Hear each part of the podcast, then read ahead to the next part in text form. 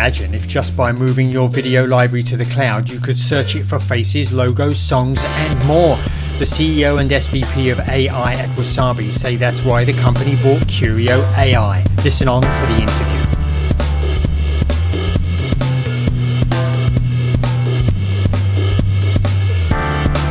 This is nScreenNoise on Television Nation. My name is Colin Dixon, founder and chief analyst of End Screen Media, and I'll be releasing the video versions of all of the End Screen Noise interviews on ITVT's Television Nation from now on. You should expect one or two a month. Now, you can still listen to the full unedited version of the interview, audio only through the nScreenNoise podcast. And you can find that podcast just by pointing your podcast manager at nScreenMedia or nScreenNoise. Just search on those and you should find that in all of the popular podcast managers. Or you can go to nscreenmedia.podbean.com com and find it there. Now, if you're listening to this and you would like to look at the video version, then point your browser at itvt.com forward slash television nation and click on the nScreenNoise button at the top of the page. Now, AI is one of the most exciting areas in technology today, and it has already started to revolutionize the business of media and entertainment. The technology is having an immediate impact on the quantity and quality of metadata for video, from discovery to voice control, ad insertion to distribution. Metadata is the foundation upon which a successful video business is built. But how do you get started with the technology and begin to reap the benefits of AI and its impact on the metadata? Well, that is why Wasabi, the cloud storage company, has just purchased Curio AI from GrayMeta. This interview with company CEO David Friend and SVP of AI Aaron Edell explains how the acquisition allows the company to create a simple solution, leveraging AI to enhance video metadata and improve your video business. But first, do you want to understand how to launch a fast channel? Then you need to join the next TVOT Connect live session on February 8th, that's a Thursday, at 11 a.m. Pacific. Why don't you join Tracy Swedlow of ITVT and me? And we will be talking with Mehmet Gunders, who's Senior Director of Streaming Strategy and Distribution at content aggregator Video Elephant. Mehmet has just launched a couple of channels and he's going to share what he learnt in that process in this TVOT Connect. And of course, these sessions are always your chance to be visible, be heard, learn, and network with your peers. Uh, and it is a live only session. You will not be able to watch this on demand. There really is no better way to supercharge your industry network. So why don't you point your browser at itvt.com forward slash TVOT forward slash connect. That's itvt.com forward slash TVOT forward slash connect. There you'll get lots more details. You can sign up for the live session and you can check out the benefits of becoming a TVOT Connect member. Now, on with the interview. And I'm delighted to welcome David Friend, who is CEO of Wasabi, and Aaron Edell, who is SVP of AI, to the podcast. Welcome, guys. Hi. Hi, Colin. Nice to be here. So I'm really excited to have you come and talk about this integration between Curio and Wasabi, which we'll get to in just a moment. But I think maybe it'd be a good idea if we can get sort of get grounded and just understand a little bit more about Wasabi and Curio, the company. So, David, please introduce us to, to Wasabi. Sure. So, uh, I think outside the hyperscalers, Wasabi is the largest provider of uh, object storage in the cloud in the world. We have about 60,000 customers today, about 17,000 channel partners that uh, resell Wasabi. We have data centers all over the world. We've raised about a half a million dollars. The company's got about 400 employees today. and uh, we're growing very rapidly. Uh, we've been almost doubling in size every year since we got started, and very excited to have uh, this announcement of our acquisition of Curio AI because I have always felt that uh, while structured data is easily searchable, people have tools like SQL and so forth. Unstructured data has not up until now, and the recent advances in uh, machine learning and the dramatically lower cost of the compute necessary to uh, operate machine learning, I think is about to open a new era in uh, intelligent object storage. Right. And so tell me, um, are M&E customers a big part of your business, David?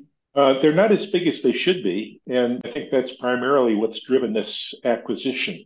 You know, we obviously do business with almost all the Hollywood studios. We do business with the Boston Red Sox, where we're a sponsor, Liverpool Football Club in England, and, and most of the major sports teams uh, in the U.S. But what we don't have is those archives going back 50, 70 years in some cases uh, of, you know, all of the valuable content that is stored right now, mostly on tape.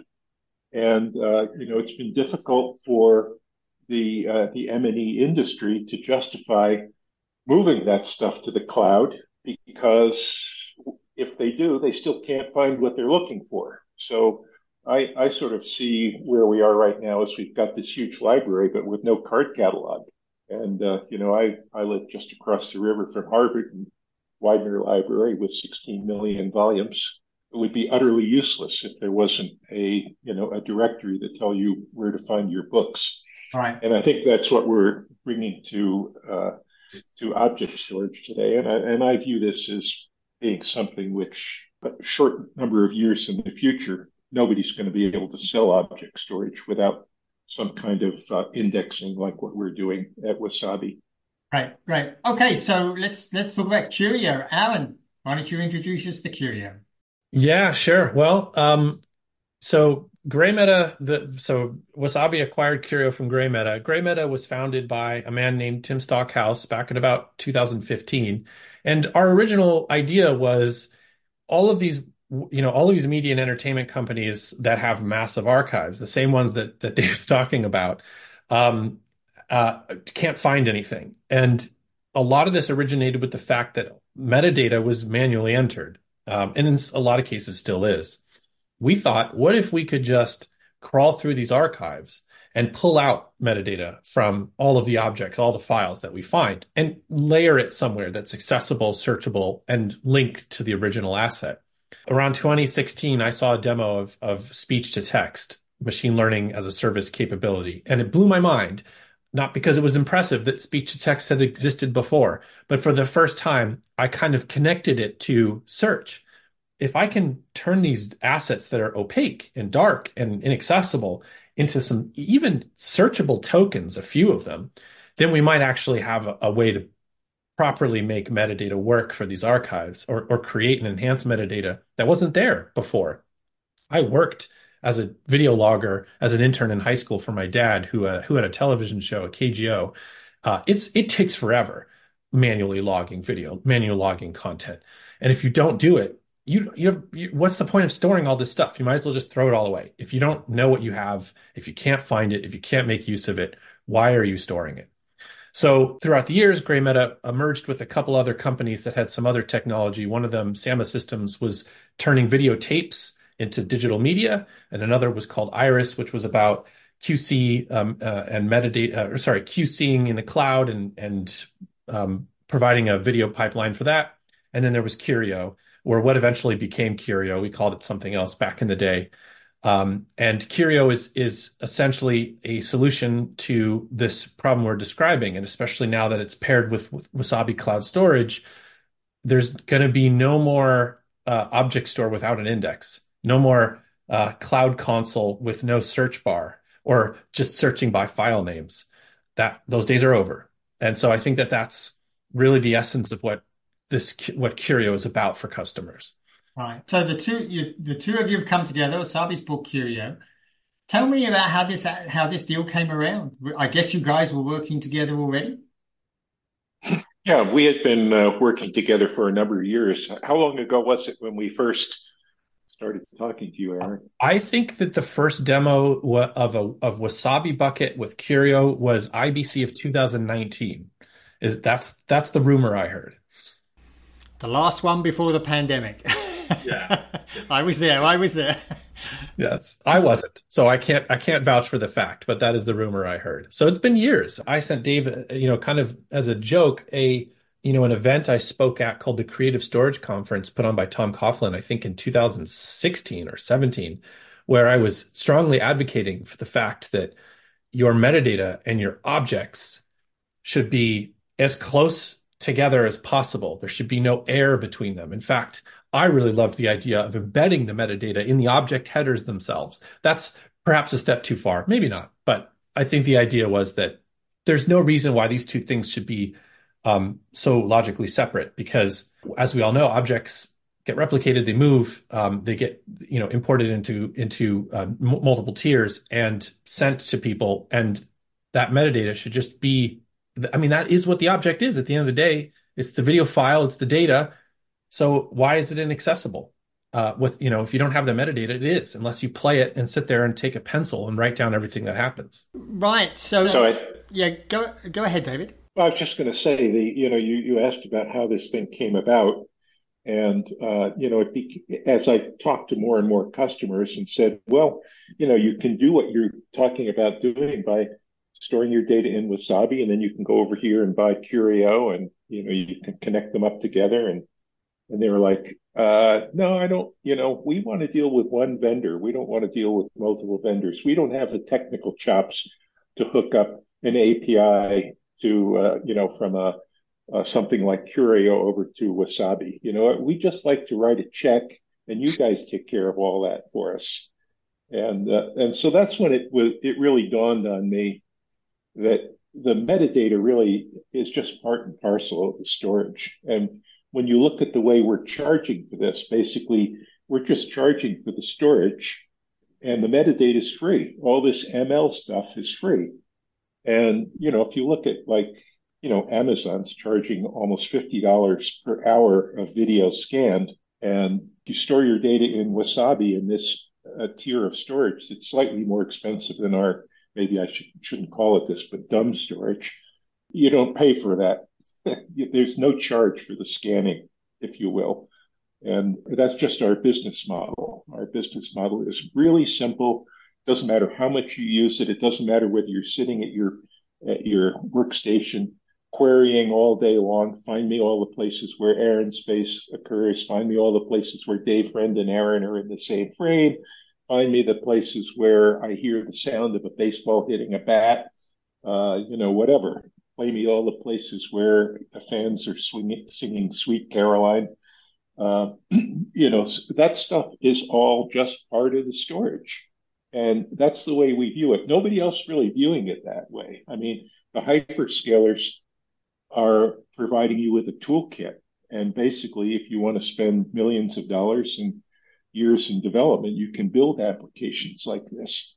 But we sell through channels and channel partners can't deal with complexity, nor can most of our M&E customers. They want some, they want one vendor to, you know, with one throat to choke who can do the whole thing for them. So you gave some great examples of some of the objects that can be recognized in the video. Um, Aaron, these are all sort of synced in time, so we know exactly where that happens.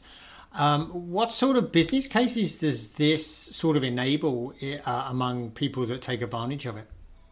So, um, if you imagine, you know, right now Curio supports, you know, face recognition, logo recognition, a, a really robust object recognition capability, speech to text that's so accurate that some customers are considering just making their closed captioning pipeline automated through Curio, as well as translation. Um, OCR, re- reading text from screen, um, sound sound identification, you know, gunshots, applause, content moderation, uh, which can get quite specific, but guns, alcohol, violence, nudity, these kinds of things. So, you know, if you're if you if you you know can imagine having access to all that data for every object in your archive, I think you could also imagine probably a lot of different use cases, but some of the most common are I am editing together a, a, package or a piece for social media or for for an ad or for broadcasts, you know, think like a trailer or something to that effect. And I need to pull assets, things I need. I need a shot of some trees. I need a shot of this person talking about this thing. Um, if it's a sports highlight reel, you're going to want the moments that are exciting, right? So you need to be able to, and a, sports is actually a really good example because a game is quite long, you know, depending on the type of game. If it's, you know, 90 minutes, three hours, something like that, there's a whole bunch of stuff that goes on. And we want to give editors the ability to just quickly identify the moments they want and piece together the edit they need. You know, uh, and, and this applies really kind of in all sorts of media adjacent workflows as well. So if you think about, you know, uh, marketing teams who are looking for b-roll footage that they know that the or maybe they don't know but that that they own right instead of going and buying it from somebody else which costs money or licensing it maybe they already own a shot of a jungle you know we've had customers who said that they when they can't find something and they know they've owned it and they know they shot it they just go out and reshoot it and it costs them a fortune uh, and slows them down time is another really important factor here too you know, you want to give your editors, your marketing people, anybody who has to do something with these assets, you want to give them tools that make their lives easy and speed things up. If they have to sit and watch down a three hour game to find the moments they want, that's three hours they don't get back. Um, so, you know, there's a lot of time saving use cases that crop up. There's also some really cool use cases that I like that, um, you know, that, that I think we're really just starting to scratch the surface on, like, you know, collaborative filtering, filtering or recommendation engines, personalization engines. If I have a, you know, a, a pick your favorite streaming company in the app on my phone, it's going to recommend some television shows or things for me to watch. That recommendation is usually based on data it has about me. But now with Curio, you also have data about the asset you're recommending. So you can, and machine learning is really good at finding patterns that we didn't foresee or think about ahead of time. So maybe it turns out that people of a specific demographic really like watching content where Tom Cruise appears some percentage of the time, and there's also uh, a lot of trees. I'm just making it up on the spot, but th- those kinds of patterns that we don't imagine ahead of time can actually boost and improve performance for recommendation. Um, and then there's all kinds of pipeline automation use cases as well, right? Like any content that doesn't meet certain metadata criteria in terms of frame size, bit rate, um, you know, compression algorithms that are used or encoding profiles, send them over here. Anything that has nudity, send it over here because it needs to be reviewed by a second party. Anything that says it's Spanish, but it's actually in some other language, flag it, right? Um, there, there's these kind of workflow enhancements that, that you can, you can benefit from by having this kind of not just having the metadata, but having really simple, easy access to it. It seems like it really helps in, in, in two ways, right? It helps in one, in identifying and filling out the data so that we have it, right? So that we know where these things are occurring in the video. But it also helps in being able to sort through this massive amount of data and looking for these patterns. So it seems like a really good mar- marriage of both of those areas are coming together here in this product. David, talk to us about how how do I as a customer, how do I sign up for this? What does it cost me? Where and how do I, you know, how, how does that, how do I make it part of my business flow? Sure. Well, the announcement today is is the uh, announcement of the acquisition. Um, in probably April or late March or early April, we'll actually be unveiling the product, and I think the official launch is going to be at NAB. Is that right, Aaron? Yep. So in, in April. And at that time, we'll be announcing uh, pricing and so forth. But I can tell you how the pricing works. Yep. Uh, so the, we we only are going to charge for the storage. So it'll be a, a higher price than our standard done storage, but it'll be you know you'll pay by the terabyte. And so if you've got a, a terabyte of video, you upload it to Wasabi, it'll automatically get indexed. So anything you put into this tier of storage will automatically get indexed, and then you'll have access to unlimited access to the uh, to the Curio UI, which allows you to do things like uh, queries and and uh, you know find me all the places where David Friend and the Wasabi logo appear in the same frame, that sort of thing. And that's a very powerful app. It's not designed to replace video management or asset management systems It's designed to work with them. And then there's also a, a very robust API that allows people who have MAMs, you know, whether it's Adobe or, uh, you know, any of the others, to easily interface to the metadata that's created by, by Curio. So we're trying to make this really simple. There's going to be one line item on your bill, and that's how much data storage are you using. And the, the usage is free, the egress is free, there's no charge for API calls or any of the other things that you would normally uh, see if you were doing the same sort of thing with Amazon or Google or Microsoft. Very good. So it's nice and simple. And what you basically do without me lifting a finger is turn my videos into a searchable database. Wow, that sounds very, very powerful. Let, let's dig in a little bit to how we actually do that. Where the, so Aaron, where do the AI models come from and where does the AI platform come from? we made it from from uh, we made it ourselves. So that was a really important. Um, you know, I, I came back to GrayMeta in February of 2023, and that was my directive number one. We are going to make our own machine learning and host and own our own machine learning models because that lets us be really efficient and it also lets us stay at the bleeding edge of the state of the art, um, which we've been able to accomplish in both cases. So you know, we use a because there's so there's a lot of different uh, types of machine learning models that we're running, right? From face recognition and face detection to speech to text and translation. You know, there, there's a lot of different kinds of technologies in the mix. Um, you know, we we use a variety of sources of information from the latest research that comes out of, you know, the various places that they come out of. Uh, we look at a lot of open source libraries. We look at, um, you know, we've built some of our own training. We're, you know, for example, like we we do all our own logo training. We have experimented with a lot of different types of machine learning to get logo and object detection working really well, from zero shot learning and unsupervised learning to kind of more traditional supervised learning approach. Um, sometimes we mix things. So if you kind of imagine as an end to end neural network being the end all be all before you get there, there's pipelines. So uh, pre-processing of content in certain ways we've learned. We've just learned f- from trial by fire from doing this for years and years and years what works and what doesn't. I mean, there's no compression algorithm for experience. Like you, you can't shortchange having tried to sell machine learning this tagging to customers and get get feedback. This doesn't work. This works great. Uh, how can we make this better? So I can't really say it's any one thing. It's really um, um, quite a mix, and, and we're always, always, always innovating.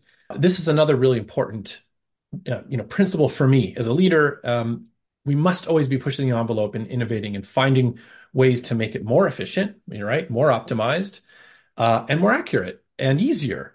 Simplicity is hard. So people mistake simplicity for for easy. It's not. It's very hard to keep things simple. And when you're talking about something like uh, logo recognition, it can get very complicated, right? There's all kinds of different kinds of logos and, you know, which ones are you looking for and what contexts and that kind of thing. We don't want customers to have to worry about that, right? I think you said it best. We just want customers to put their stuff into a bucket and that's that's all they need to worry about. It all happens. It just all happens. How long does it take to process the videos?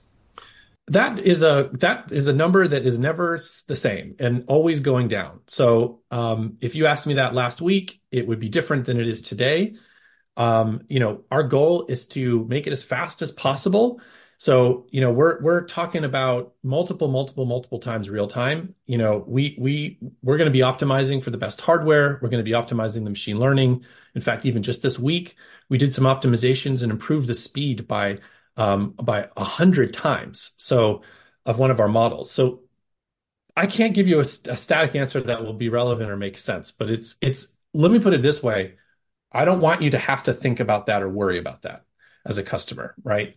You know, yes, eight billion hours of video is going to take longer than a hundred, but you know, I don't want it to be a big factor and a big thing that you have to figure out and think about, you know, on a, on a day to day basis. And, and, you mentioned, I think, that it was time code accurate. Why does that matter? Why is that important? So, because you know, video time. So, if if all time code were the same, right? So, if every video file started at zero and ended at wherever it ended, then you know we wouldn't need to worry about that so much because then we could just be time accurate. But time code, sometimes it starts at 1, 52, 53, 47. And in some of it's drop frame, some of it's non-drop frame, some of it is 2997, some of it is 50. So there's there's there's um all kinds of different kinds of time code. And time code is um, you know, really important when you're trying to track metadata on a timeline and you want to I want to be able to give customers the ability to know exactly where in the video uh, you know the the Adidas logo appeared or exactly when this person started talking or exactly where this mention of this concept or celebrity was.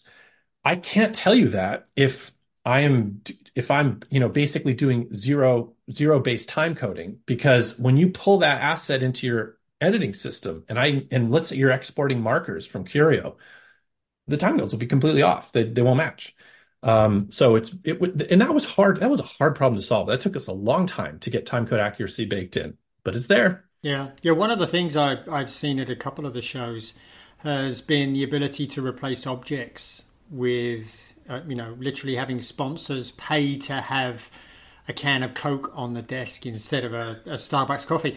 And you really can't do that unless you have this ability to accurately time code stamp where that object appears so that it can be inserted. So it's really this this data is so foundational to pretty much all the business models that we're looking for. David, I wanted to ask uh, as we as we near the end of the interview here, what are some of the things that you're looking for in the near future to do with this uh, this this product and this feature set? Well, you know, our overall strategy obviously is to be the world's biggest and best cloud storage vendor. And, uh, you know, our strategy since day one has been hyper focus on, on storage. We don't do 300 other things like Amazon does. We don't do blockchain. We don't do analytics. We don't do gaming.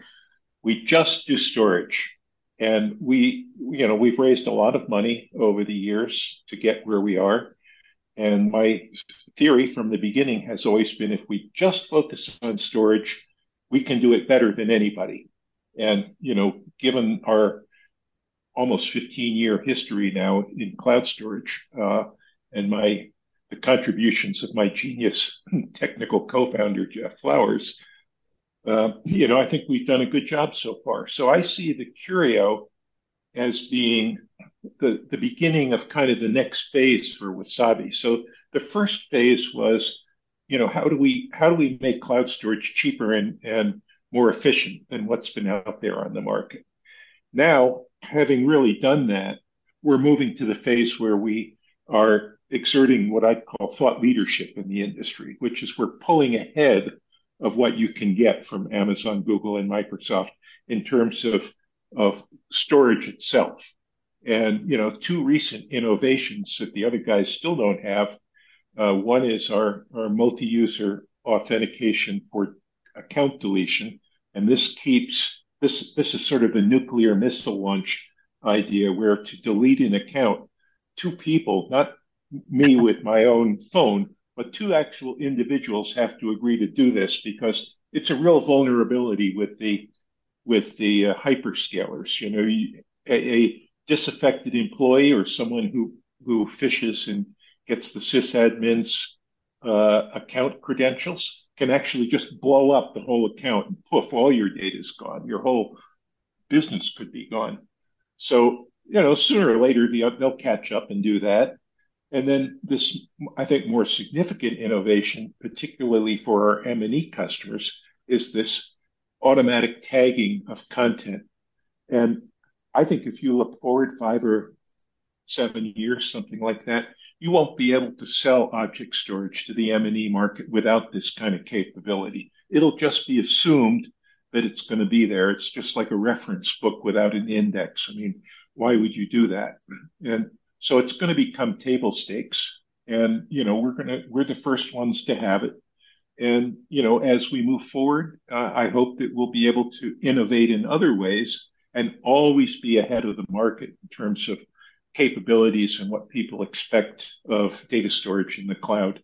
Very, Very good. good. And, and, and Aaron, you're always innovating. What are some of the big innovations we can expect this year? Oh, I have to keep the best ones secret. But the ones that I probably can tell you about is that, you know, we're going to be adding more more machine learning capabilities. So this week we've added uh, speaker diarization, which is, and you know, this is we haven't put it in production yet, but we we've solved it. It runs quickly and it works, um, which essentially helps you identify who's speaking in content, or at least separate at, at the very least separate out the transcript by speaker. And then what we want to eventually be able to do is identify speakers. So even if you don't know who who's in your content, it it can tell you that you know Barack Obama was speaking here, David Friend was speaking here, and then you know we want to get to a place where you can teach it or train it based on just some clips of voice voices, right? So I think that that and that has a lot of use cases kind of beyond M&E as well. Um, but I think that that's going to be something that you're going to see very soon. I I know it sounds kind of esoteric, but I'm blown away by our by our um, object detection capability, and I think we're only scratching the surface there in terms of you know what we can identify in content and how we can track it. Same with logos. So you're going to see kind of better functionality from from those capabilities and better accuracy. I think a lot of the problems with what's available today, especially from the hyperscalers, is you get this kind of broad shotgun approach of tags that are that are too broad and don't really help you solve your problems. Ours are very specific. So it's a very exciting time uh, for to be an SVP of AI. uh, I, I, think it, I think it is. It's like I'm like you. I can't wait to see what we can do with the technology going forward. Uh, this has been tremendous. I, I guarantee you, I will be at NAB, and I'm going to make sure I'm there for your launch of the, the official launch of, the, of the, of the integrated product. Uh, so I certainly look forward to that. David and Aaron, thank you both for joining us. Pleasure. This podcast is the property of nScreenMedia, all rights reserved.